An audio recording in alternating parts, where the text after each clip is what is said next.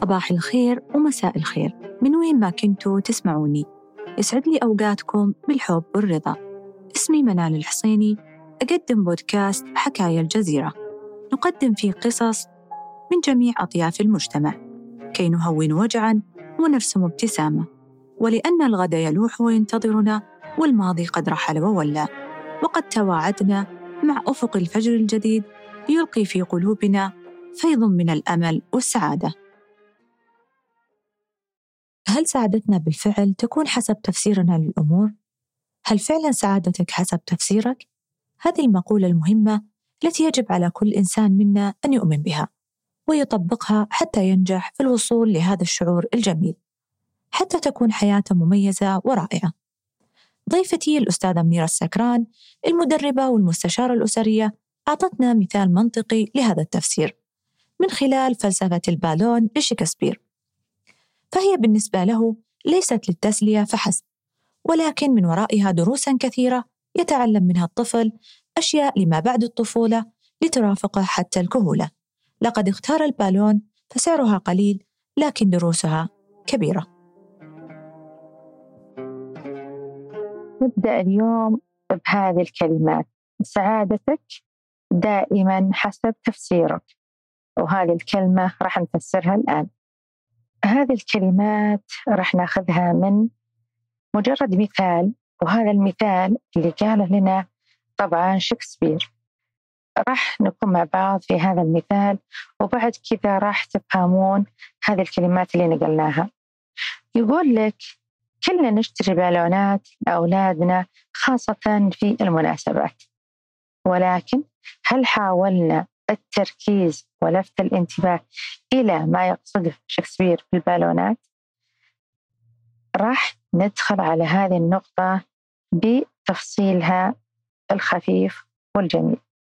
يقول شكسبير في أحد مؤلفاته كتب فيها لو أن الله يرزقني ابنا سأركز أن يكون البالون أكثر ألعابه وأشتري له باستمرار فلعبة البالون تعلمه الكثير من فنون الحياة ما هي هذه الفنون؟ من الفنيات الجميلة في لعبة البالون أنها فعلا تعلمنا في أشياء كثيرة عن فنون الحياة إحنا دائما يستخدمون البالون وحاول إنه ينفخ لحد ما تصير كبيرة وش يقول؟ يقول تعلم أن يصبح كبيرا ولكن بلا ثقل وغرور حتى يستطيع الارتفاع نحو الأعلى. أيضا يقول تعلم أن الفناء ما بين يديك. في لحظة يعني ممكن أن ينفجر في أي لحظة. وفقدانه يمكن يكون بلا مبرر أو بلا سبب. لذلك عليك أن لا تتشبث بالأمور الفانية ولا تهتم بها إلا بقدر معين. أيضا من الفنيات الجميلة في أني لما أنفخ البالون إيش اللي لازم أتعلمه في حياتي؟ يقول ألا يضغط كثيرا على الأشياء التي يحبها. وهذه فعلا لازم نطبقها. أيضا ألا يلتصق بها لدرجة أن يؤذيها ويكتم أنفاسها لأنها سيتسبب في انفجارها ويفقدها للأبد. طبعا هذا تشبيه بالبالون. بل الحب يكفن في إعطاء الحرية لمن نحبهم. وأيضا سيعلمها البالون أن المجاملة والمديح الكاذب وتعظيم الأشخاص للمصلحة يشبه النفخ الزائد في البالونة. ففي النهاية سينفجر في وجه الشخص وسيؤذيه بنفسه لأني أنا اللي عطيته أكبر من حجمه. عندما تنفجر هذه البالونة ستؤذي نفسك بنفسك. وفي النهاية ستدرك أن حياتنا كلها مرتبطة بخيط رفيع كالبالونة المربوطة بخيط حريري لماع ومع ذلك نراها ترقص في الهواء غير آبهة بقصر مدة حياتها أو ضعف ظروفها وإمكانياتها. نعم سيشتري لابنه البالون شكسبير باستمرار وسيحرص على أن ينتقي له من مختلف الألوان. لماذا؟ كي يحب ويتقبل الجميع بغض النظر عن أشكالهم وخلفياتهم وتفكيراتهم.